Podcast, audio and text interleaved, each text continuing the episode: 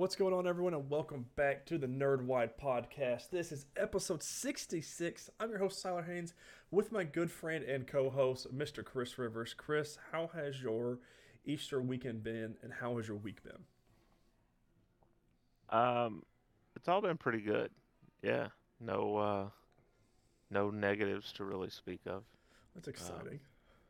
Enjoying a nice low key weekend. Oh, it's, I'm hopefully it stays that way as far as the week's concerned as well. How's yours been? Uh, it's been it's been okay. I'm really tired of the rain here in Nashville. I'm, Yeah. I'm just tired of it, especially with the puppy having to dry his feet off every time it comes in. He doesn't want to go out sometimes. Sometimes he wants to just stay out there, and I'm like, dude, we gotta we gotta wrap this up. I'm not trying to stand out here in the rain, but you know, it's part of it. Yeah, Um, Easter was good, a lot of fun, a lot of family, a lot of food, which you know is never a bad thing if you ask me. And then, Yeah. but more importantly, a lot of new, a lot of fun news to talk about on top of just normal news and our normal stuff here. Um, but this is the Nerdwide Podcast. Don't forget to subscribe to either our YouTube or podcasting services of your choice. If you enjoy the show, make sure you leave us a thumbs up on YouTube or give us a good rating on whatever podcasting app you are using. If you don't enjoy what you see or hear, make sure you leave us a comment below and let us know what we can do to improve the show. If you want to do more, you can always go to patreon.com slash nerdwide. There's three different tiers there, three different monetary uh, tiers as well, and a couple little goodies if you do subscribe there. you know what you should do? You should teach Fury how to use the toilet. That way he could just hop up there. Listen, uh, we, we got we got to deal with the, the toddler first. We got to work on that one. So it's hit or miss. Just depends on the day sometimes. uh, They can help each other. Uh, let's see. Uh, at this point, it's who can who can outdo who at this point. So Yeah. we'll, we'll see. Start putting bets on. We'll start putting on uh, FanDuel. Chris, you been watching anything on TV? Uh, what have I watched on TV? I I got caught up on Blue Bloods. I like to watch a lot of the procedurals and stuff like that. Um, Still going good. if I watch TV. Still going good, yeah. Um, I also started catching up too on the rookie. Mm. I've heard of uh, that one. starring Nathan Fillion. Mhm. So check it out. Um, but yeah, two good shows. I So finished the so a couple weeks ago. I meant to bring it up on the show, but I never because I like to watch a lot of CW shows. Finished Mhm. Vampire Diaries. This week I finished um, the originals, and then the second spinoff from the originals is called Legacies. Watch the first episode of it and maybe half of the second episode. I don't think I'm gonna stick around for it. It's not really Yeah. my scene. It's got a almost a X Men feel to it, but a lot of it is too. I don't know. It's just not vibing with me right now. So I don't know if I'm gonna pick it back up or not. I want to start All American, which is another CW football show. I've heard Yeah. some good things. I think uh, Taye Diggs is in it, and I want to watch it. There is, I don't know. I've just been on a CW binge with Yeah. how it's just easier to kind of mind numb and work and have it playing the side. Don't really have to pay attention to it. yeah, there, there was one other thing that I watched. Now that I think about it, it was right after we uh, we recorded last week. I guess I'll put it in TV here, um, because it's broken up in four parts, and that's a documentary called JFK: Destiny Betrayed. Mm. It's on Amazon. Uh, Oliver Stone and James DiEugenio put it together. Mm. And uh, it's basically an update on everything that we know since his JFK film came out about the assassination That's pretty cool. everything that's yeah it's it's really interesting um, the one thing that they pointed out there's a section where they're talking about JFK's legacy and they said no other president has been honored in so many other countries as he has Really? because there's there's statues, there's airports, there's schools, there's all sorts of different things named after him and everything else in all these different countries because whenever there was an issue instead of hitting the button to go to war, he talked to them and attempted to find a peaceful middle ground. And so those countries have always held him in high regard. That's pretty cool. I wonder if things would be different if he was president or still around. I doubt it, but it's still pretty cool though. Possibly. I mean, who knows? Yeah, who knows he- at this point? He was going to pull all of our combat troops out of Vietnam Mm. by the end of 65. So everyone that went over, and especially those that didn't come back after that, would have still been alive. It's crazy, isn't it? Yeah. Just Yeah. makes you think, especially conspiracy theory wise. Uh, I think I think that's it for TV. Oh, we're watching The Ultimatum, which is one of those What? trashy reality Netflix Oh, TV shows. okay. It's by the same people that did Love Is Blind. And I was just telling Jamie because we were watching while we are eating dinner a minute ago.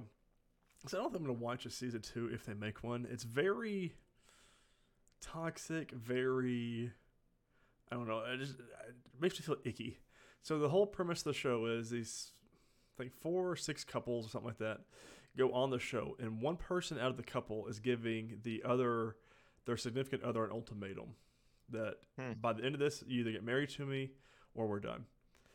But the couples all mingle for a week, and then people pick who they want to live with for three weeks. That's not their significant other Huh. and like you're supposed to be like you're on a break and but it's, it's so weird like we're on the part now we've got three and a half episodes to we're completely done two and a half until we are on the finale but the they have a reunion afterwards but it's we're at the part now where you do three weeks with your significant other that you originally came here with to see if anything's changed but those three weeks a lot of these people are sleeping with each other making out with each other. Some people were making out with other people at the clubs and things like that. Like that's not who they came with and who they uh, didn't come with on that three week journey. And I'm just like, this is very toxic and very. I just feel icky.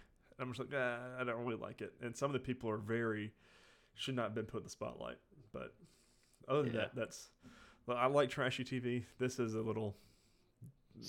Uh, a little too trashy, I guess. but you know what, Chris is not trashy. Well, I'm not gonna say that. Moon Knight episode three, titled "The Friendly Type." Um, overall, we're gonna do a recap here in a minute, but this episode, the first half, I feel so. We're going into full spoilers Mhm. if you didn't know, but the first half was very rushed. I felt like all the way up until we got to the the sarcophagus and then the fight scene.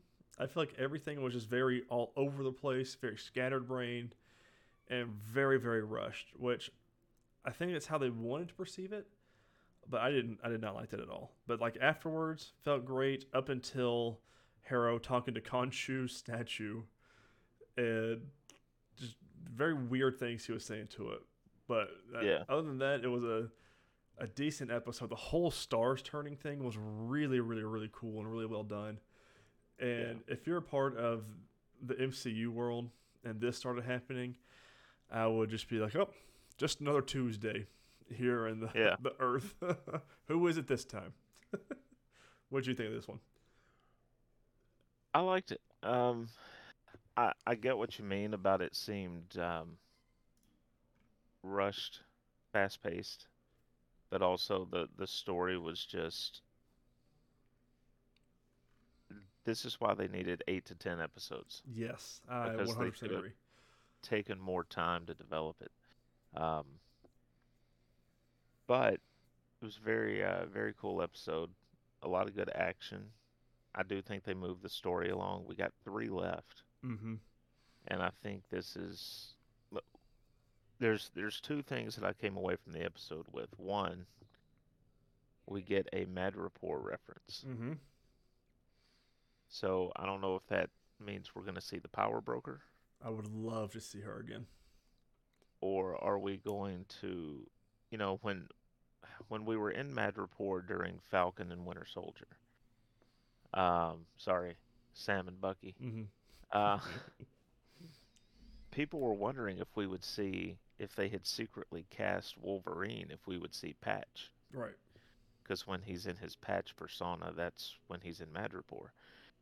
Um, we're further along now, so who knows? Maybe maybe we get a surprise. Right. I don't know. Uh, the other thing, though, and I saw this pointed out in a couple of places. Now that Khonshu has sacrificed himself, basically, to allow them to find um, the tomb, Mm-hmm. will Moon Knight still be Moon Knight? See, that's my question. I don't know anything about it. Khonshu, Khonshu gives him his powers. Right. So now that he's he's uh, Stoned, I guess. I don't. Frozen. Yeah. Statued. I don't know. is that going to take away Moon Knight's abilities? Because he he tells Steven, tell Mark to free me. Mm-hmm. Well, how do you free him? Do you just Do you break the statue, maybe? break the statue? Yeah. Or it looks not like the only one that's been statued either. right? There's all others in there. Mm-hmm. I wonder if that's going to be like a perfect lead into Multiverse of Madness. What if all the statues and everything get broken and all these gods are released? Right. Maybe Right. the, the end of Spider-Man plays into it somehow, some way. Because I mean, it's is this our what was the series before this one? Hawkeye. And the only Yeah. thing that connected it to Spider-Man was the Rogers play. Um. Yeah, man. See, I don't because with Loki, we still don't have the ramifications from it from the ending of Loki, and because I know it leads into Multiverse of Madness, but I mean Mm-hmm. that's all we know. Yeah, So I don't it's know, man. it's I'm very curious where they're going with this. But we got a little bit more of his powers. We found out that his suit heals him. He's got Mhm. healing capabilities with it, and some brutal fight scenes at the little pit. I mean, it was It- it was fun. You you had the scene where uh, where Steven takes over the body and he's like, "All right, guys, let's all just calm down." Mm-hmm. it cracked me up. And then he he gets run through with a couple of uh, spears, Mhm. right? And he's like, "Take it back, take take it back." it back, take it back, take it back, take it back. and Mark takes it back, and he just pulls those things out. Mhm. And just he, he's obviously out. had the the powers a lot. We're also figured out too that um, Mark has always known about Steven, his personality, because he said something. Because Layla asked him, she says, "You know, uh, how long have you known about Steven?" And he said, um, "I forget what he said." But it, it was alluded to like his whole life when they were in the car, they were talking about Steven. And so I wonder if this person, this DID, this uh, associative identity disorder, didn't come from him getting killed in Egypt, but it's something he's always had, and because he always said, he, "But I've always had him under control," and so that's what he says. So I'm curious to see well, what that's about. Yeah. Not only that, but is there a third one? Right, because we got we alluded to that this episode. But let's get Yeah. to our recap because this is gonna be fun. Uh, Decider.com. This was by Sean T. Collins. I'm gonna be skipping through a lot of this because we have talked about some. In Cairo, the hyper competent Mark Spector starts bracing various goons for information on Harrow's location, frequently blacking out mid fight and waking up someplace else. When all the goons wind up dead, with a little help from the bad advice of Khonshu, who was oh so sure one of them would talk instead of opting for death, Khonshu creates an artificial eclipse to summon a council of the gods. Really well done, really cool. And again, if you're in the MCU world, it's just another Tuesday when things aren't supposed to happen, right? Especially something like Right. that. Now, I don't know where the hierarchy of powers comes from because these are Egyptian gods, right? Right. And we've got Norse gods like Odin and stuff like that. As far as I know, nobody can mess with uh, the moon, the stars, uh, you know, orbits and things like that. So I'm curious to see where these hierarchies land up. Because I, think these guys are a little bit stronger than the Norse guys. Because, I mean, I don't think Thor could do any of that besides his super strength and absorbing a star and lightning powers. But, anyways. Right. Um, yeah, we're, we kind of mentioned it earlier. He's blacking out, and I thought it was going to be a fun episode where we're to see Mark blacking out and Steven taking over, and not seeing Steven's point of view like we did the first episode, where we saw Steven, but we didn't see Mark's point of view. So I thought that, that was what it was like. But at one point, uh, he looks at the knife that's been bloodied, and he says, "Steven, what did you do?" And he said, "I didn't do this." So what, what's what's going on there? Who who's really killing people? Is it is it Khonshu? Is it somebody else? Is there another personality we have not met yet that obviously Mark and Steven don't know about either? I, That's I don't know. It's gonna be fun, but Well, and I, I don't know what I don't know what the medical term would be. Uh, if Mark is is considered like the alpha of the personalities because Right. he knew about Steven, but Steven didn't know about him. Right. And so Mark, if he doesn't know about this other personality, what does that say? Right. And um, the fact that because in the first two episodes, anytime people got killed and we saw it come back to Steven, yeah, Mark did it. Yeah. He's like, I, was- I did yeah, what I had to do. it. And this time, neither of them. Hmm. Makes you think. Maybe we'll get some amper- answers in three episodes and be confused on what happened.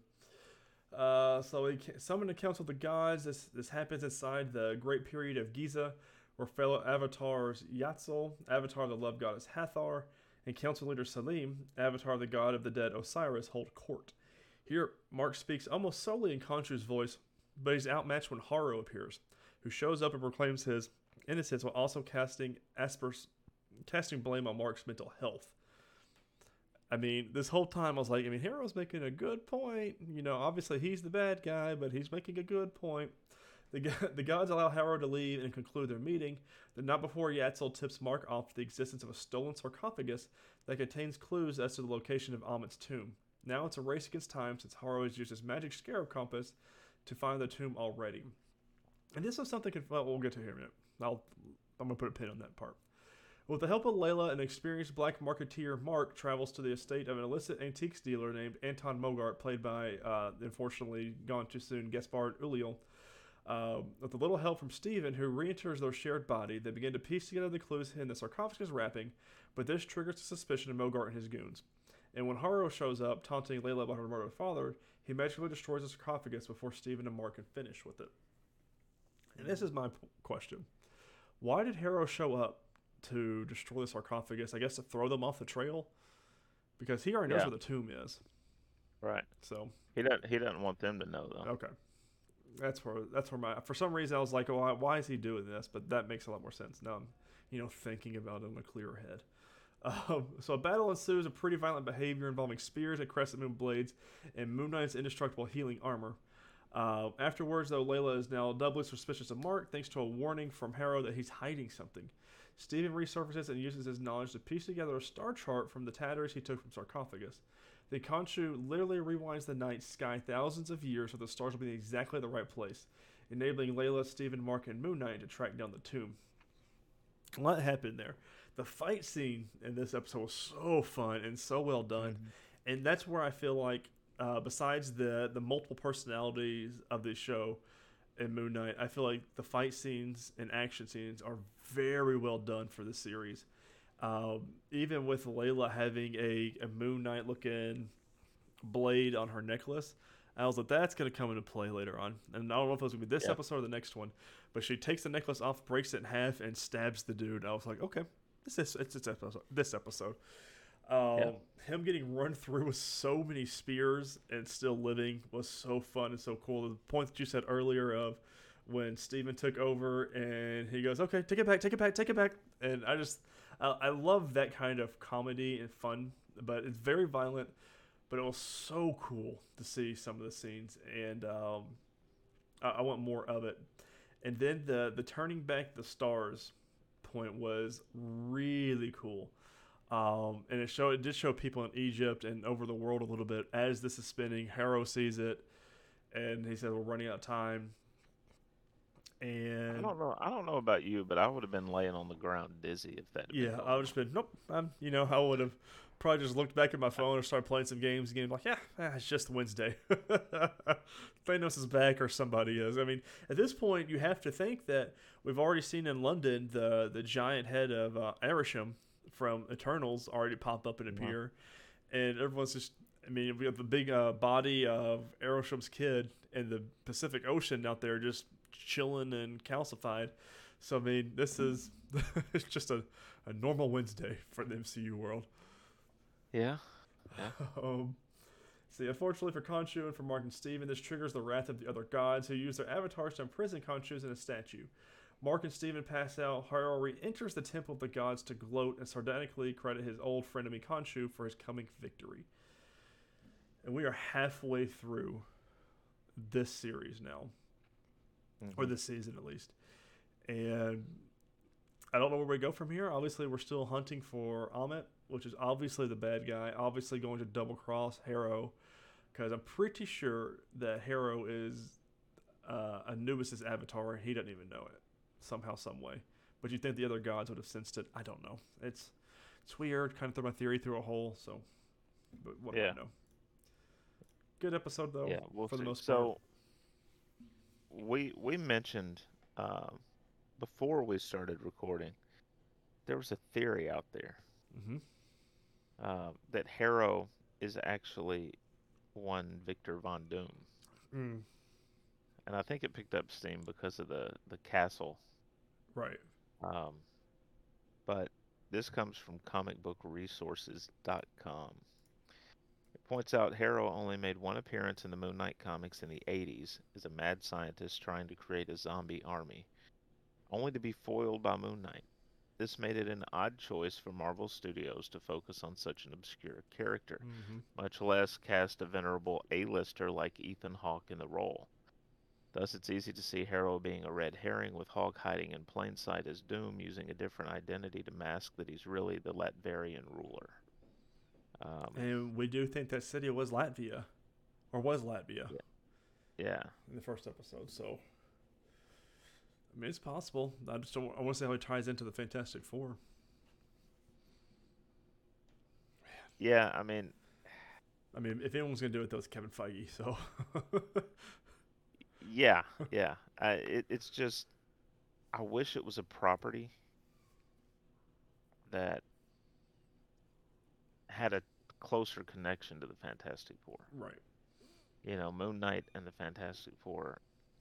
I'm not 100% certain if they ever crossed paths, but it's not a more common Yeah. link. Like Spider Man would have been a good connection to him. Uh, Punisher, even. I mean, hmm there's there's I think because Moon Knight and Blade team up some, not a lot, but more than others in the comics. And with the, him being at the end of Eternals and the post credit scene, I think that we are going to get him in the post credit scene or ending scene somehow, some way. And he's building a team with the Black Knight and now Moon Knight somehow, which kind of cool. I'm building a team of the Knights, you know. Uh huh. Yeah, Kind of cool. yeah. But we'll see. I don't know. I feel like that's how they're going to introduce Blade somehow. I think maybe we, well, yeah, we we could see it that or way. if we get Kit Harington at the end of this episode. Yeah. Or the end of the season. and the Black Knight. Yeah. Somehow. Well, you know that that's that's funny because, and this is totally not related to Marvel. Um, so Anne Rice in her books, her Mhm. Vampire Chronicles, she has the lore being that the original vampires were from Egypt, Mm. and that they drank the bloods of the gods that gave them the immortality that they then passed on See? through this vampire. It all ties in, so Chris. maybe All ties in. Next week is episode four of Moon Knight. Um, couple of news stories here, some fun things to talk about. For Walker Scobell will play Percy Jackson in the upcoming Disney Plus series. I'm going to Variety.com by Joe Otterson. The Percy Jackson the Olympian series that Disney Plus has cast Walker Scobell in the lead role. Variety has learned. The series adaptation of the Rick Riordan book series ordered the streamer back in January the live action show tells a fantastical tale of the titular 12 year old modern demigod, who is played by Scobell, who's just coming to terms with his newfound supernatural powers when the sky god Zeus accuses him of stealing his master lightning bolt. Now Percy must trek across America to find it and restore it to Olympus. Now I'm really excited about this. The book series we've talked about before, and the, we talked about this back in January when this got announced. I'm huge. I love the books. I still have them all, and a big part of my younger life. And but what I thought was really good and what we really loved about this story, Walker Scobell, we just watched in uh, the Adam Project. He was young uh, Ryan Reynolds, and Right. I'm like, I can't be any more excited. And he's been, he's even said it on Twitter or in interviews. He said this is one of my favorite book series of all time. When he was talking to Rick Riordan, he was wearing a shirt from the books, and it was very funny. And he said, "It's just I'm really excited to meet you. I can't wait to play this, and I think he's going to do a great job." He looks the age, looks the part, looks the age wise and everything, and Mhm. I just I can't wait. It's gonna be so much fun. And even uh, Ryan Reynolds, you know, congratulated me because says I guess that makes me a, a demigod now because it's his younger self. So I just thought it was funny. They're back and forth between them. Uh, next here, another Disney Plus series. Justin Bartha to reprise his role in National Treasure for the Disney Plus series. I'm going to the Hollywood Reporter by Rick Porter for this one. Uh, Justin Bartha, who co-starred opposite Nicolas Cage in the two National Treasure films, will reprise his role as Riley Poole on the show. He'll guest star in the series, which is currently filming in Louisiana. Details of how Riley comes back into the story are being kept under wraps. That's awesome. So, do we get Nicolas Cage?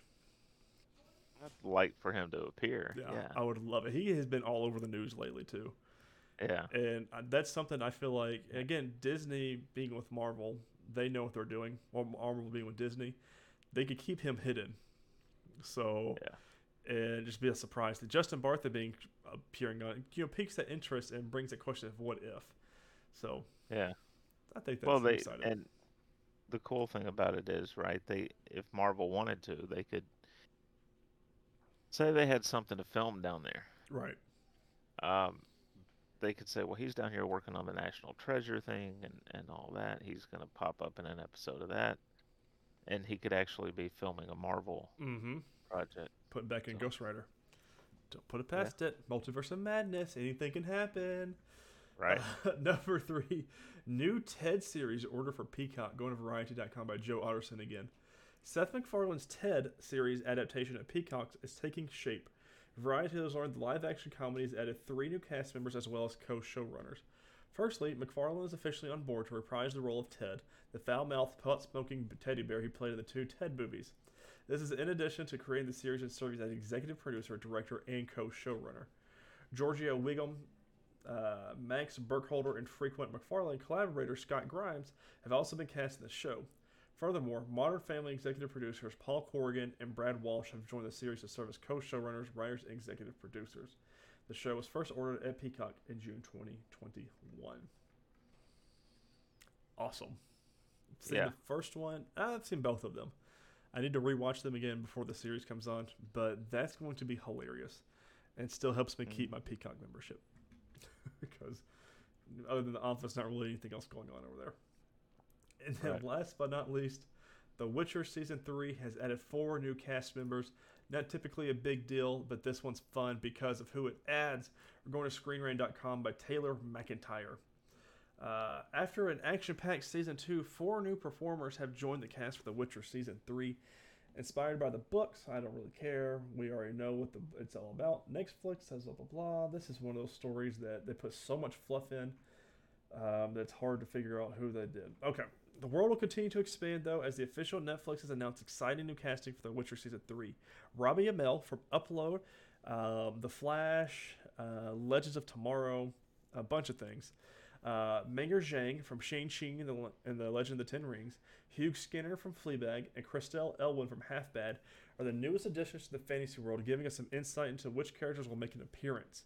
Although most details will likely be kept quiet, Netflix is giving fans a small preview by announcing who each actor will portray, from fierce fighters to Redanian royalty and more. Awesome. I want Robbie Amell in more things. I mean, he's excellent upload, but putting him in this thing, and then of course Meng'er Zhang, she was phenomenal. She was the sister in Shang Chi, and oh, she's gonna be a lot of fun too. The other two I'm not very familiar with, but those two obviously relate a lot to the show, and uh, they're gonna you know amount to even more now that I just I just want Robbie Bell in anything really. He, he's a phenomenal person, and see him get more work, especially in the nerdy world, is a lot of fun. Uh, releases this week, Monday, April 18th, is the last is the premiere of the last season of Better Call Saul on AMC. Tuesday, April 19th, Pacific Rim: The Black is on Netflix, and that is it for good old TV shows. A lot of fun. Did I hear the Did I hear the news correctly that Cranston is Yes, back? Cranston and Aaron Paul will be in the last season. I don't know for how long. Um, obviously, because it's a prequel to uh, Breaking Bad.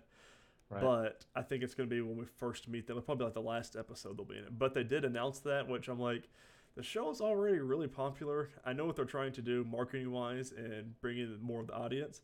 But I'm like, the show's already popular. You don't really have to Yeah. announce that. That would have been a lot of fun, and it would have broke the internet. And that last episode, both of them reprised the roles, and nobody knew Yeah. about it. But you know, I don't work in marketing, so honestly, I don't know. To be honest with you. Seems like it'll uh, it'll uh, help though. It's I'm sure it'll help the streaming numbers Yes. for um, everything before that because people will, that gave up on Better Call Saul yeah, will binge. come back to it. So I've been told I need to watch it because I mean I love Breaking Bad, but I just I probably should watch it. But you know, I got other things Yeah. to watch. just a few, right. just a few. So have you watched any other movies? I sure did, Chris, and it's this bad boy right here. Spider-Man: No Way Home. Watched it for the second time. Watched all the features, gag reels, interviews, um, things like that. All everything it had to offer. I wish it had a commentary. It might. I just don't know it yet. But I don't think it does. uh, Um, that's just bogus. what I was gonna say, what did you think? Because I've heard other people review it, and they said the special features were mainly kind of fluff. Yeah. It's a, it's a lot of oh, it's it's great to play this character. Yes. Yeah, they and had it's not two really panels. substantive. Yeah, yeah, some of the stuff like I mean they had behind the scenes um as far as like the choreography for the fights and how they did it. Mhm. That was really cool. Um The gag had, reel I heard was good. which one? The gag reel. Gag reel always always fun, always great. I mean they all you could tell that this cast has fun. Um Right. they had one called Graduation Day, which was weird, but it was just the main your core cast of Spider-Man from Far From Mhm. Home, No Way Home, and uh, Homecoming. All of them talking about, and like even showed their auditioning tapes for this, and it was talking about how how different it's going to be going forward if some of these characters are going to be in the movies going forward, and it had like kind of that kind of stuff, and but I, it was good. Like I wish this is one of those movies along with Endgame. I wish I could delete out of my head and watch it again brand new. Right. And even watching it, this is my second time watching it, uh, which I wish I would have watched it more in the theaters. But with a second viewing of this with subtitles on and not having the crowd pop when the exciting things happened, it was, man, I loved it even more. Like, it's just, it's crazy to me how much I really enjoy this movie. Not being the, mm-hmm. the biggest Spider Man fan, but the biggest fan service that this Right. movie does for people and it's just beautiful. And then you know, I watched that last night, and then while I was doing the docket for the show today, is when I watched some of the interviews and stuff. Which th- there was a lot of fluff. There was one where there was a heroes panel and a villains panel, and it was you know what was it like first time meeting each other. A lot of these things we saw in interviews in the past couple of weeks that came out that we've already seen, already know about, but they're all together. Um, which is really weird because they did the photo shoot and then the interviews before even filming for the movie. And so it was like they read the script, but they hadn't filmed anything yet. So I'm like, that's kind of a, a weird way to do that. I think you do it the other way around. Um, but I guess those ways to break the ice and get together. But like John Watson was even talking about for the hero stuff, he said I had to go back and watch these movies because each Spider-Man has a different feel than you know Tom Holland does. He says you know uh, Tobey Maguire is is older now. He's more experienced. That's why in the movie he's more of the brains of the three. And he said, you know, Andrew Garfield is, is very acrobatic, very witty, very, uh, very, very dark now. And he says, so how do we implement that into this film? And he goes, to Tom Holland obviously does his thing. And it was just, it was very cool to see behind the scenes stuff like that, especially for a title that I love so much. And I, I want to go back and watch some of the other stuff because I didn't realize Movies Anywhere that has the features and stuff like that. I thought it was all in the disc until we were got done watching it, and Jamie said, because I was talking about it, she goes, "Oh, it's right there." So what do you mean? And it was right on the bottom of the screen, like it was halfway cut off. I said, "Oh my god!" I said, "I could have watching all these other movies that I've been wanting to watch the special features for and things like that. It's all right there, and I feel like an idiot." So I might watch some more movies this week. There you go. about Uh, you, Chris? Anything for yeah, you? I'm. I did, yeah. Um, before I get to it, because mine, mine was well. We'll, we'll go ahead and do it. It was when it was a game three. It was the conclusion of that baseball documentary uh, series. Really good. Yeah, Five stars. still recommend it. what it, you know, for what it is. Um, I'm thinking I'm gonna go back and do a rewatch of the MCU. Ooh, I mean, we're like 27 movies in deep now. Yeah. Yeah. And I the thing I haven't decided on yet is do I go in order of release or do I do, go chronologically? well, so that's Uh, so I've started because my oldest daughter's going to go with us to see Doctor Strange, and I told her I said you have to watch WandaVision, you have to watch Loki, and I said you have to watch these two episodes of What If. I said because all this ties into it. Uh, obviously, WandaVision, and so we've watched the first four episodes of WandaVision. We watched the What If episodes already, but going back through and watching WandaVision, what we know now, is some of the Uh-huh. craziest stuff. Because I just I remember that time, man. Like we were so we didn't have MCU content for a year, and then that happens, and everyone was you know theorizing, speculating, and it was just time to be alive, man. And just seeing seeing what we know now, uh, it's just it's really cool. So I'm excited to continue on through it. So Definitely. So, our movie we watched this week um, was Sherlock Holmes, starring Jude Law, Rachel McAdams, and some guy that I, th- I think a few people have heard of called uh, hit me Robert. Downey Jr. Um, this came out in 2009, so this came out immediately after Iron Man. mm-hmm. That's when he was getting his uh, start from rehab back. Yeah, and it's it was interesting watching it, knowing that because even at this point, he's filming this would have been probably the year Iron Man came out. Right. They would have been Little filming did he this. know. He had no idea what was about to happen. Dude. I don't think any of us. Uh, he he probably took this thinking this was probably going to be the more popular film, right. right? Because it's Sherlock Holmes. It's known the world over, and um, I'm going to go to Wikipedia here just to give the brief, brief synopsis of of the plot. Um,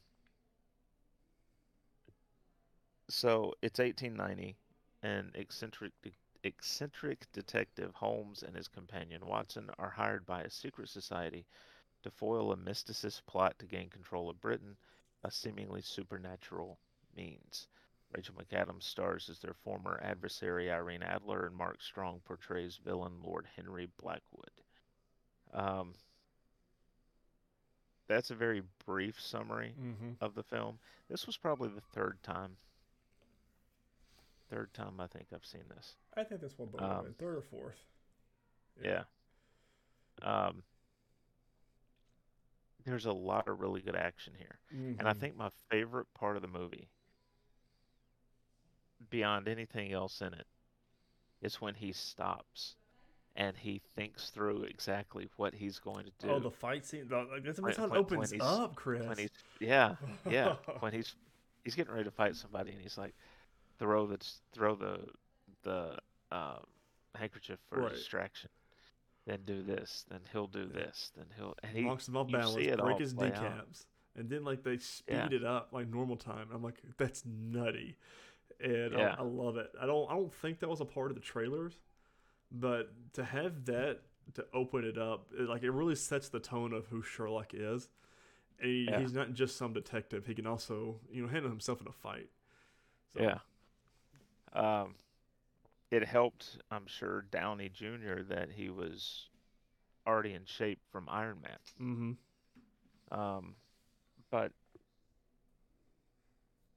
it it's it's definitely worth the wait. It's kind of tough for me to talk about this one because there's stuff that even though it's 13 years old now, good lord, it's 13 years old, but there's stuff that I think people should see, right. you know, without not so much having it spoiled, but just coming to it naturally if they haven't seen the movie. Well, because like the, Um, the plot twists and the deductive skills, that's not really a plot twist, but the deductive skills in it are just so good, and they're Yeah. very, very well thought out. Which I mean, you have to be for a Sherlock Holmes title, and I mean, it even does the thing where it sets up a se- an episode uh, movie two, and obviously Yeah. now what thirteen years later, setting up a TV series. So Yeah.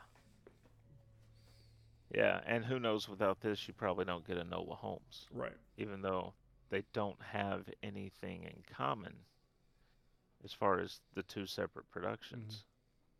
And and maybe it's not even I don't know what the timeline was with the TV series with Benedict Cumberbatch, but maybe these films made it popular enough that they were like, "Hey, let's do this series." Right. So, um, which is a phenomenal. series. like it's the best Sherlock Holmes I've ever seen in my life. Period. I mean, this blows this out of the water. And as much as I love Sherlock Holmes the movie uh, with RDJ, the the TV series with Benedict Cumberbatch is some of the best television I've ever seen in my life.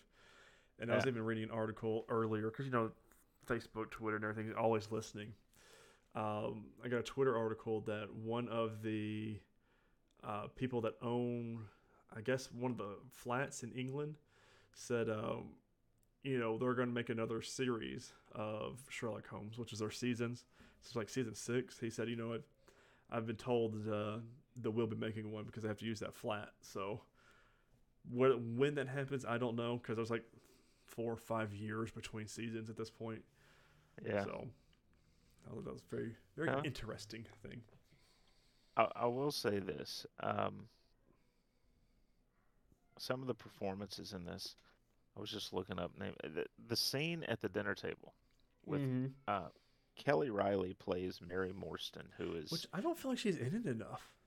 I No. I think in the episode, I think in the second movie she's more in it. But Yeah. this one, I was like, uh, she's not in it enough. As much as I wanted to see her in. Watson wants to propose to her, right? And it's the first time she meets Sherlock. Yep. And this is where we get his deductive skills. Because he's only been around her for what, three or four minutes it seems if like. if that long, And he can already deduce her entire background. right? And she, but she asked for it though, and she gets Yeah. ticked off at him. And I thought it was one of the funniest scenes to me. Again, sets up some of the movie as you know she splashes the wine in his face. He takes the napkin, puts it in, and starts eating a steak like nothing even happened. I was like, That doesn't even Yeah. dry his face off. right. I was like, yeah, this has happened numerous times. Yeah. It's just so funny. Uh, Rachel McAdams does a great job in this. mm-hmm. um, as their former adversary slash love interest for Sherlock. Um, it it's interesting because to touch back on Sherlock a bit, the way Robert Downey Jr. plays him is that he's very he's socially awkward. Right. He's a sociopath. He's he's he's almost got and this is just what popped for me. I'm watching him and I'm seeing little bits of Sheldon from Big Bang Theory yes. because it, it's almost like d- does he have Asperger's? Right. Because that's what everybody thinks Sheldon had in the show. But it's he he just doesn't quite know how to be um what's the word I'm looking for? Not really Passionate. polite, but he he doesn't know how to be tactful Yeah. in in a lot of cases. He's just sort of well this information's here and you're asking for it, so here it is. I'm just gonna tell And you exactly how I see it. Yeah, that comes through at the dinner scene. Mark Strong does really well in this too, as, Oh, as Lord Blackwood. Terrifying. Um, the bit where he and Sherlock are battling on the scaffolding Mm-hmm. is great. I love that. And then, uh, of course, Jude Law and, and RDJ. So I gave this on the rewatch, I gave it a three and a half Okay. just because um, it's it's about two hours and eight minutes. Yeah. And there were a couple of scenes that I felt like, you know, you could have trimmed these out. And it, it would have just, it, it would have been fine. Um, I felt like some of what they did in this movie was setting up the sequel. Yeah. Which is always hit or miss. Because if, even if we know we're getting a sequel, we want a tight story. Right. And You uh, want to leave felt enough like of a cliffhanger. You want people to come back. right, but it, it, it just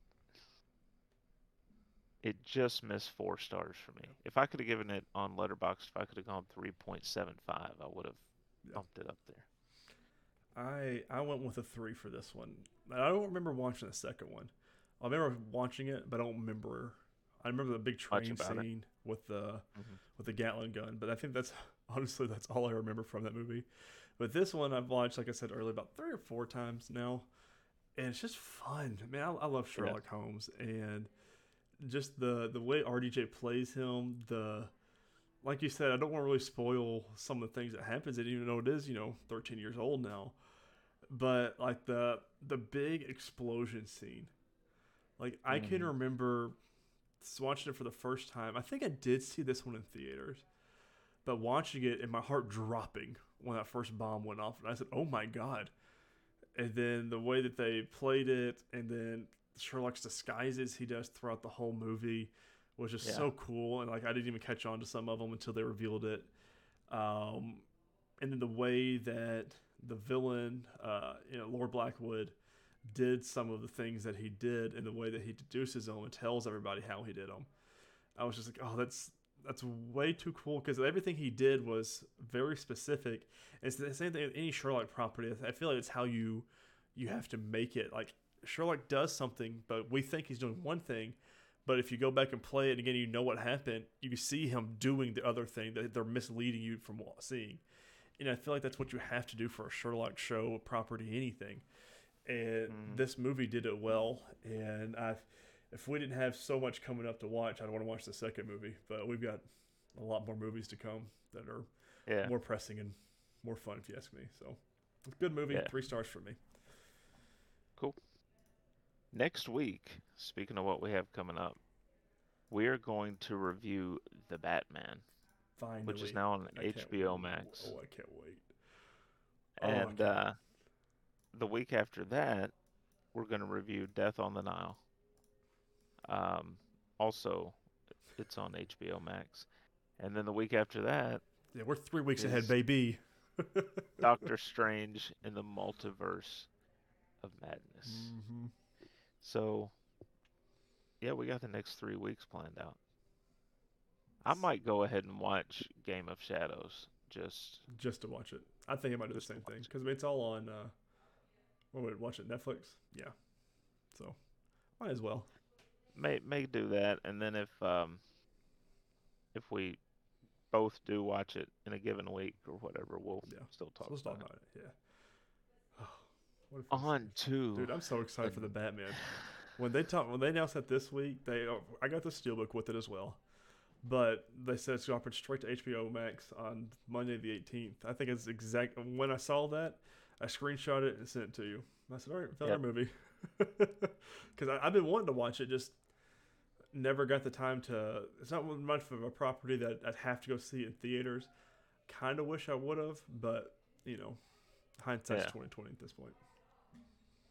yeah, we don't want to talk about 2020. we're- we're that was a very bad year. Um, first bit of news comes from IGN by Logan Plant. Back to the Future's Christopher Lloyd is returning to the big screen this fall in a new movie about, of all things, the costume and prop store Spirit Halloween.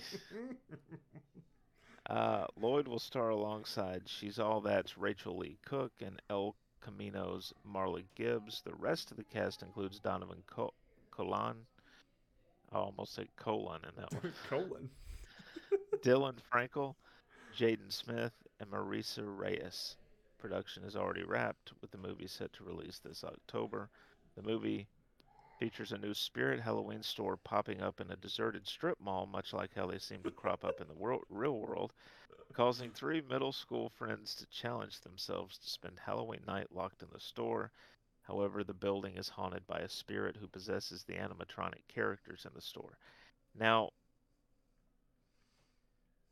Not to be confused with the hit movie by Nicolas Cage. right. That's what I was thinking. Yeah. Like, is this like Five Nights at Freddy's, or and right. I'm I'm drawing a blank on uh, Willy's Wonderland. Willy's Wonderland. God, what a movie! I kind of want to watch Um, it again. Yeah. Um, Maybe that instead of this. I I mean, I'll I'll check this out because of Christopher Lloyd. Yeah, and Spirit but, um, Halloween. That's just It's just a little too on the nose. I think it's gonna be. I think they did this to do a kids version Mm. of those other movies. Make it a little bit more PG A little bit more thirteen. family friendly. Yeah. Yeah. Um, it's just you gotta. I don't know. That's when I when I first heard about it, I was like, really? Yeah, Like, is this gonna be a franchise? he's got to owe like, somebody a favor. Where, where like the next one is, you know, set in a Walmart. Right. Are, we doing that? Kmart it's gonna be it's gonna be the comedy people of Walmart. Right. it's just a it's an anthology series. Uh, I'll you know what? That'll probably be one that we check out in October. Yep. Just to say we did. Yeah. Next up, this is gonna create some discussion. Yes, it is.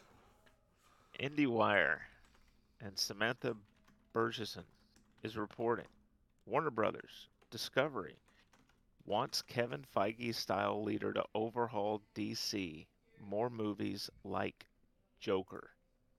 Multiple sources confirm the conglomerate's looking to totally revamp DC entertainment projects following the $43 billion merger. Um, let's see. Let me get down here to the to the meat and potatoes. Longtime Discovery boss Zaslav allegedly is looking to hire a creative and strategic czar, similar to what Marvel has in Kevin Feige. A source told Variety. Prior to the merger closing, Zaslav reportedly vetted candidates with experience in nurturing blockbuster intellectual property in an effort to hire someone who has a robust business background capable of helming different factions at DC for a more harmonious approach. Discovery insiders also told the outlet that while DC has found box office success with Matt Reeves' The Batman and Jason Momoa led solo feature Aquaman, the effort lacks a coherent creative and brand strategy across vehicles. This is what we've been talking about. Mm-hmm. Read Um, that uh, that next paragraph too. It's a quote, and it says Discovery believes several top shelf characters, such as Superman, have been left to languish and need to be revitalized, Variety reported. They also believe projects like Todd Phillips' The Joker are a shining example of how second build characters from the DC library can and should be exploited. Margot Robbie's Harley Quinn is another example. Mm. Someone has been listening to the podcast. Is all Um, yeah. I'm gonna say. Zaslav has been listening. Yeah, cause uh, hire us yeah, for, uh, for something.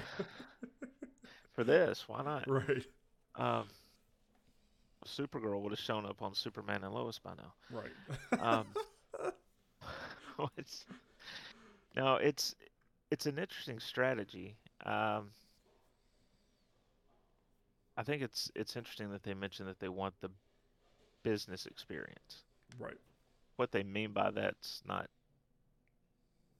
technically made clear because you don't have to be on the business side to be able to tie a series of films together in a Mhm. franchise format. And do it well. Um, yeah. So we know Joss Whedon's out. yeah, hopefully, no, no, hopefully out. Well, with all the accusations and everything, he should be. Yeah. out, but Yeah. Um, I know the first name that you and I discussed I think everybody has been discussing. was James Gunn. Yeah, I want to put a name out there though that I think Gunn's perfect for the comedy stuff. mm-hmm. like the stuff that you want to have a lighter and he's shown he can do some darkness but if they want a more joker type of feel about sam raimi see that'd be a good one. he's got the experience with the spider-man the original spider-man films right Mhm. he's got now doctor strange Well, we're, we're about to see what he's got with Doctor Strange. But he also has the experience from the evil dead franchise and the mm-hmm. horror universe so you kind of merge that and i think that's what strange is going to be it's going to be this combination of course of horror and superhero Right. he might be a good one That'd now be, the thing is he's in his 60s, so you would probably want him to take it over and then start grooming Right. someone else. But I've got one. I've got two. I've got this website I'm looking got at. three. I've got I've got several here, but from this website, which I agree with all of these. But this is from the website, the hipster zombie joint experience.com. Way too long. Oh, yeah. But the first one obviously is James Gunn, which I'm with everybody. You know, he he obviously knows, but yes, I'm with you. The whole comedy aspect of it, and I don't know if he's more so of a behind the scenes, pulling all the strings and putting everything together, but someone who is, who's got MCU experience as well, Jon Favreau. He's got Star Wars. He's doing killing it Yeah. on Boba Fett, Mandalorian, and some of the movies. And Yeah. I mean, he's Iron Man one and two and three. He uh, no Shane Black did three. I think he had some part of it. Uh, but the other one, the other some of the other people I really don't vibe with. Zack Snyder's obviously not going to be that person. Um, too much. It'd be interesting though, wouldn't it? Yeah, if Discovery said, you know what, forget Warner Brothers, we want you. So uh, that'd be that'd be cool. Uh, Geoff Johns and David Goyer, um, Mm. which Geoff Johns is CEO, no CCO of DC Comics pro- proper. Right. Uh, which I've Right. loved him. He's he did Smallville. He had some touches in Uh-huh. it. Um, he's had my favorite run of Green Lantern in the comics. Yeah. But someone I think would be really good that this website's pointing out as well. Greg Berlanti. I mean, Yeah. obviously TV shows he's got down. If he Yeah. could expand that and have all the resources that he needs for the t- uh, for movies, I think I think he could do it. I mean, obviously he could do television, at He could least uh, definitely- eight seasons of. But He could definitely do it because where Feige really, like, obviously at that level, it's about being able to delegate right, and have the right people in place to delegate to.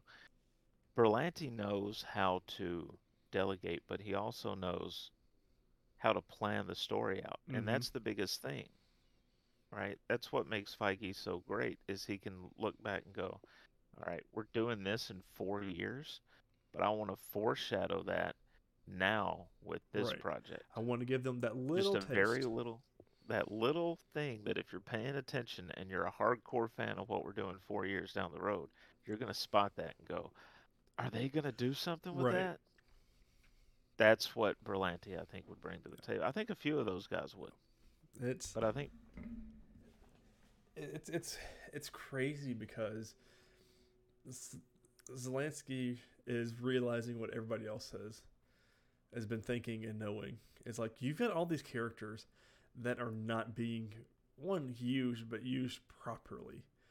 Uh, I think Zack Snyder's Henry Cavill Superman, that's fine. It could it be a lot better? Yes. Yeah. But like I mean, we're we're to the point right now where we're getting a little bit of superhero fatigue. At least some people are. You know, people like us know because this is what we live for, what we love. But Right. a lot of people are, are getting superhero fatigue and they want that darker, grittier story like the Batman and Justice League and Zack Snyder stuff. But I feel like why, why can't why not have both?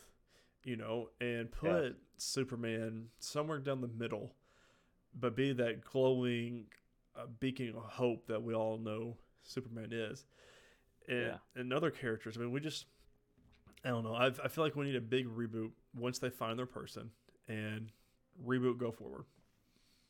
you know it's it's kind of like we uh we've talked about before with the um the things with like Tyler Hoechlin Mm-hmm.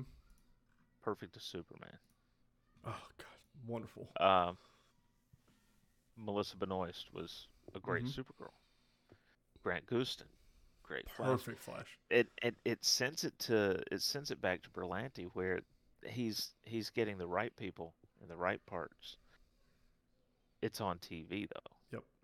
And I know I've said it, and then you usually point out, you know, well they're doing it on different Earths or this or Mhm. that, which is true. Your TV universe is your most successful universe. Now, not in terms of raw dollars, because you got box office coming in for the movies. But as far as critically, the TV universe is miles ahead of the films. Mm-hmm. Those are the characters with those actors playing them that people love. Right. And you're trying to recreate the wheel over here. I feel like what they should do is do something similar to what Marvel's done. You take your B and some of your C list characters and you put them on TV. Mm-hmm. And then you take all your A list characters and you use them in your films. And then they can dip into your TV shows and vice versa Right. because it's great having Superman on TV, but he should be in a film. Yeah. He should be It's- your your him, Batman, and one of the Holy Trinity. Well, the Mhm. Trinity, not the Holy Trinity, but those three should be on Easter weekend of all things. Uh, those three should be your your Captain America and Iron Man's. Those three should be your helm of all of this and Right. uh, bringing in the most money and starting things out. But I don't, I don't know when any of this will come to fruition. Though I mean, we're five to ten years from them finding their Feige quote unquote and getting the universe started how it's supposed to be. Yeah, I mean, yeah, I'd say five years minimum before we Mhm. see the first property from it. Yeah. Unless they point to the TV shows and go, this, we're keeping this. Right. And I think that should include Doom Patrol and, uh, Oh, it's and one hundred Titans. percent bringing the And- Titans. you know, but if they do a complete reboot, all that goes away. Yeah. And now you've got to start. the- CW would not let that happen. I'm not, Well, not they're all owned now. they're all owned now, right? Right. By Discovery. So the other thing though is one thing that's made the MCU work, and I know it seems like everybody loves loves the actor. It seems like such a minor character in the grand scheme of, of this whole universe that they built. But Nick Fury, mm-hmm. as played by Sam Jackson, makes that universe go because he connects everything. Yep, he's your connecting factor. do you have a DC character that it's not going to be one of your big heroes? It's going to be somebody off to the side, somebody who can put all this oh, together. see that's. See, I don't. I mean, maybe Martian Manhunter. I mean, because see, I don't know though. Like, I would uh, first thought I would say the Flash, but he's too. I feel like he's too big of one of your characters to to connect those dots and pull the strings. Like that's why Nick Fury works so well. Is that I mean, essentially he's a spy, and that's how he's able to Yeah. do these things. And he's a big mastermind of it all. But I'm not. How about go ahead. how, how about this? Because this, this is the sort of character that I'm thinking of. General Lane. Oh, that one would actually do really well because you could easily connect those Yeah, because you got the he military power. any of them. Yeah, Yeah. that would work. Oh, that would really work really well. Or even, or even Lois Lane. With Yeah. her reporting could work out Yeah. there too. And she could be the contact. Yeah, they would all trust her, and then she'd be the focal point of the group of the first initial Justice League. Obviously with Mhm. Superman, and then kind of how. No, she didn't really do anything in Batman v Superman. So that's a good point. And then you could have Batman upset with Superman because, well, of course she likes you better. You're married Right. to her. know? Martha, I mean, the whole shebang. I mean, that's this is good news going forward. I mean, this is exactly what we have been wanting to hear and needing to hear about Yeah, DC. absolutely. And I tell you I- what, I, I. I would even, I would even be up for uh maybe they have like a a little, what, what would you call it? Like a mortal tribunal, right? With Right. like Lois and General Lane and Alfred, Mm, Com- Commissioner these- Gordon. yeah, Iris, uh, And- Iris West Allen. Yeah, and Yeah. and their whole thing is they keep the heroes in check. Right. You know, they they keep this thing moving. So I, I bet they do monthly like coffee breaks. You know, coffee nights. You know, I can't Okay. believe Superman and Batman did this, this, and this. Oh, you think that's bad? Think this is what Flash did. Blah blah blah. oh man. I I'm happy for him. I just hope that it actually turns out. Yeah, I, I hope it pans out and works Well. out. Because I mean, as far as we know, Kevin Feige is one of a kind, and what, what he's, not leaving Marvel. So before anybody's like, "Oh, well they can go get Kevin Feige." No. Yeah, no, he's he's done. He's he's got the perfect yeah, setup. he, he's too far involved. Yeah. Disney would just say, "Okay, we're going to make you part owner. right. Stay here." What do you want your last name to be? Yeah, we could do Kevin Feige slash uh, Walt or Disney, whatever you wants to do. From IGN, the next bit of news comes from Adam Bankhurst. Susan Sarandon to reportedly play the villain of DC's Blue Beetle instead of Sharon Stone. Um, Okay. so it says Sarandon's already closed a deal to play Kord in Blue Beetle, DC Films' first superhero movie that will star a Latino character and Cobra Kai's. I'm gonna mess this up. Xolo Maridueña. That's, that sounded good. Okay. Maridueña will play. Now, I've read this before as Jamie Reyes. I think technically it would be Jaime Reyes, It's uh gains- yeah, depends what part of the world you're from. who yeah, gains his superpowers by finding a suit of alien armor. He's a Mexican American teen and will be the third character to take on the Blue Beetle mantle in the film's universe. But, It does not say why Sharon Stone's Mm-mm. out. I mean, we just we just talked about that like I think two weeks ago. So I guess she was just in talks. I guess it wasn't confirmed, but something else that she was already signed on to could have gotten its production date moved and yeah, got a little committed to it. yeah. Hold on, I think I have a visitor. A visitor. Nope. I thought Fury came to say hi. False alarm. False alarm. Finally, from the Hollywood Reporter's Aaron Couch, DC's Wonder Twins movie cast KJ Apa and Isabel May. Uh, the Riverdale and 1883 stars will lead the HBO Max film. Did you? if you five years ago, we were talking about DC films that's going to come out, would you have ever said they're going to make another Wonder Twins film? No, because I would have, similar to what we just talked about, this should be a TV show. Correct. This should not be a movie. It would just work better as a as a TV show. It, it- Yeah. it, it could transition to it, but who knows at this point? I, I just, I don't think we need the Wonder Twins. Nope. Thi- th- but this is exactly what they were talking about when they said it's this disjointed kind of thing. There's no cohesive direction with DC. It's like, oh, that property will be good. Let's Yeah. put it out there. You know, and I'm I'm very very glad that this sort of thing hopefully is going away and Yeah. going away quick. Um, There he is, if if you're watching on YouTube, you can see Fury. Niklaus Fury Haynes. Look at him. Look at my He's big like- baby. He's like, "What's going on?" Yeah, he has no idea. He's hardly ever allowed in this room, so He's looking around, seeing what he's missing. here you go back. Uh, but yeah, I I just absolutely 100% cannot understand.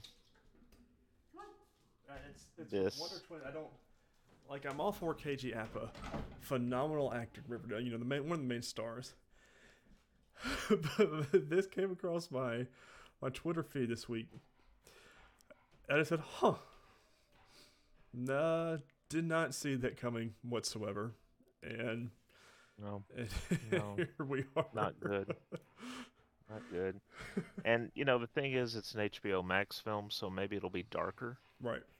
than what what everybody's thinking of with the Wonder Twins, but it's the Wonder Twins, Yeah. man. Like if if you're gonna do something like that, I would rather them if they wanted a movie for HBO Max, I would rather them have done, you know, like a do uh, do like a Doom Patrol movie Mm-hmm. Right. or Titans movie Right. and put it on HBO Max. this should have been a Guggenheim production. Like this should have been a part of the CW It should have been left in the '70s where the cartoon was. That's. I just th- there's a place for it right. if it's done right. If they introduce the Wonder Twins on a quirkier show like Legends of Tomorrow Mm-hmm. for an arc, That would even that would even work. yeah, Somehow, some way, This- it would still work. yeah, especially for an arc and not to have them permanently on there. Mhm. But this, I just, I really don't want to crap on DC, but they make it easy. yes. and I'm I'm hoping they make that much harder to do as as time goes on. um, releases this week: The Northman in cinemas April 22nd. I will be And- talking, uh, watching it, and talking about that next episode. Awesome. And on April the 18th, as Tyler already mentioned, HBO Max, we are getting The Batman. Can't wait. Oh, I'm gonna turn out all the lights, turn the surround sound up real loud. It's gonna be a fun weekend this weekend coming up. uh, video game wise, Chris, have you been playing anything fun, notable, anything new, anything exciting? I've been grinding the show, man. Um, I'm almost through the first major program. I am still stuck in Elden Ring. I I can't get out, man. I I can't. Like as soon as like I think I'm done, I'm like okay, I'm gonna go play something else, and then I'm like "Ugh, I I can't. I I, ju- I can't. Like it's it's got such a grip in me, and it's gonna be crazy because game of the year this year is going to be nuts. I mean, we're not even in the fall, so Yeah. I need to do my backlog. I'm gonna bring the PlayStation down so I can play it more while I'm doing other things. Um, Yeah. I'm not gonna say online on live, but um, you know, have a little more games to play. So, but Yeah. Elden Ring is I- got me. I will say this: there is a game uh, coming out 22nd. If you're a baseball fan, it's called Out of the Park. OOTP 23, and it is um, it's got a lot of text space, but you have everything. If you if you're just looking for a simulation game Mm. On how to run a franchise from top to bottom, I mean from your international academies all the way up to your major league roster. Really? Um, yeah, this is this is the game. well, speaking of uh, baseball, how's opening week been for you? Eh, you know, Yeah. the, the the Braves let some games drop. Yeah. Uh, that I felt they could win, but it's look they they won the World Series last year. Ah, So- you, what do you expect them to I- do? Come back and do it again? You know, start off great. You know, hands are too heavy with those rings now. I guess. Have you seen those rings? Huge. 755 diamonds, Yeah, just just because. You know, just because they can do it. right. Um, Pittsburgh Pirates have been doing okay. I mean, right where you expect. Our first game we lost uh, to the Cardinals. I think it was six to two. Nothing, you know, nothing abnormal for us. Y'all got some good. Y'all got some good pieces though. yeah. I just it's an, I like year's a building year. Cruz. So Oneil Cruz is he's he's like six foot seven playing shortstop. Ah, why not? He'll catch. He doesn't even have to dive. He just- right. Reach with his arms. Uh, the only video game news I've got here is Takashi Doscher is set to write the screenplay for Ghost of Tsushima uh, movie. We're going to Deadline.com by Anthony D'Alessandro. Takashi Doscher is set to write the screenplay for Sony Pictures, a PlayStation production film adaptation of the later's hugely successful adventure game Ghost of, Ghost of Tsushima, which crossed a massive milestone. I'll spit it out eventually. which passed a mile, massive milestone in January with more than 8 million copies sold since its July 2020 debut. The project is in early development. Uh, the game from Sucker Punch Productions and published by SIE follows samurai warrior Jin Sakai, the last surviving member of his clan, who must set aside the traditions that shaped him as a warrior to wage an unconventional war for the freedom of Tsushima. Phenomenal game. If you haven't played it, Yeah. can't wait for this to come out. I want a Horizon Zero Dawn movie at some point as well. Um, actually, that would be one of those ones that'd be better as a TV series. But we'll see what The Last of Us looks like. Uh, notable new releases this week. All I've got is the Star Wars: The Force Unleashed comes to the Switch on April twentieth. It's backlog season. Nothing crazy. Like I was even looking at again. I know we talked about last week. I don't have anything really big coming out for a hot minute. I mean, I've got uh, two weeks. We got Dune: The Spice Wars for PC, which is like a little simulation game. I might Right. get that.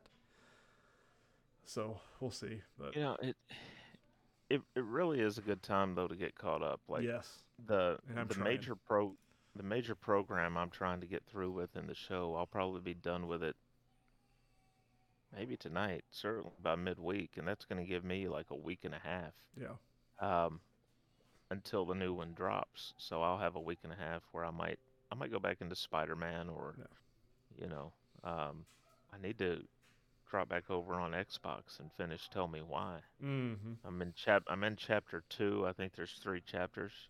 yeah. Sounds right. So It's it's backlog that'd season. be that'd be one if I know you haven't gotten to that one yet. Uh-uh.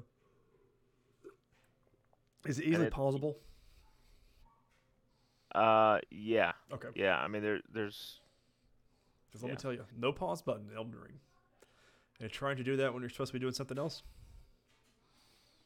you know, oh not So- good. no. Not But you, with you, because I've never taken a large chunk of time and sat down and played Tell Me Why. Mhm. It's usually like a half hour here, an hour there. You'd probably be able to get through it. I don't know, maybe two sittings. Hey Siri, set a reminder for 8 a.m. tomorrow to play Tell Me Why this week.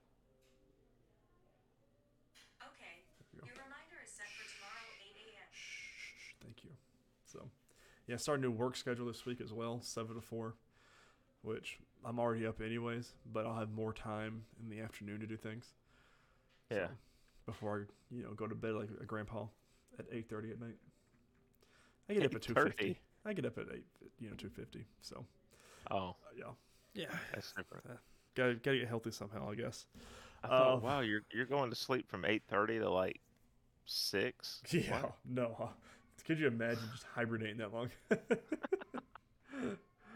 oh man. Uh, everyone, that has been this week's episode of the podcast. It's been a good one. I mean, a lot of discussion. Uh, let me know below Yeah. and let us know on social media um, your thoughts. Who you think should be the Kevin Feige for the DCEU, if that's even what they call it from here on out. Uh, also, make sure you watch the Batman. So we'll discuss, discuss it next week. Um, a lot of things coming up. A lot of things going to be fun. So let's get down in the comments. Let us know what you think. But guys, thank you so much for watching this episode of the show. Don't forget to share on all your favorite social media platforms. And forget to rate and review us on your favorite podcasting app. On social media, you can follow the NerdWide account on Twitter at nerd underscore wide. You can follow me personally at Ty underscore Haynes. I've been posting a lot about the Grizzlies this week because it is playoff season.